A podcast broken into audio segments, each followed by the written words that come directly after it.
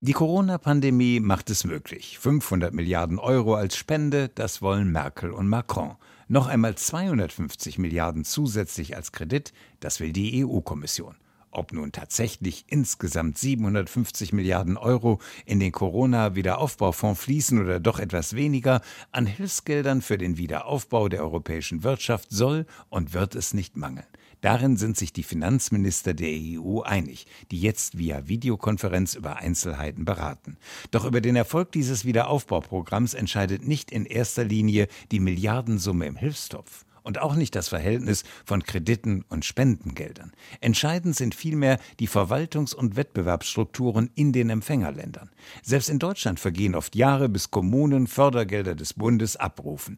Der Geldsegen wird zuweilen zum Fluch. Genau das darf mit dem Wiederaufbauprogramm der EU nicht passieren. Es muss zunächst zügig von den EU-Regierungen und nationalen Parlamenten beschlossen werden. Und das Geld muss dann vor allem schnell von den betroffenen Regionen für sinnvolle Investitionen abgerufen werden. Denn jeder Tag, an dem die Wiederaufbaugelder nicht zur Verfügung stehen und an dem Start-up-Unternehmen und alteingesessene EU-Firmen Konkurs anmelden müssen, ist ein verlorener Tag. Jeder ungenutzte Tag schmälert den Wert des Wiederaufbauprogramms.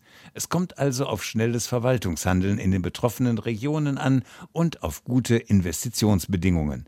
Unternehmen brauchen unter anderem Rechtssicherheit. Wenn aber Gerichtsverfahren im Schnitt fünf Jahre dauern, wie in Italien, Italien oder die Unternehmensproduktivität seit Jahrzehnten stagniert, dann locken auch wieder Aufbaugelder nur begrenzt Investoren an. Spanien, Portugal und Zypern haben hingegen gezeigt, was in der Kombination aus EU-Hilfsgeldern plus innenpolitischen Reformen möglich ist. In den sechs Jahren vor der Corona-Krise wuchsen ihre Volkswirtschaften zwischen 13 und 21 Prozent.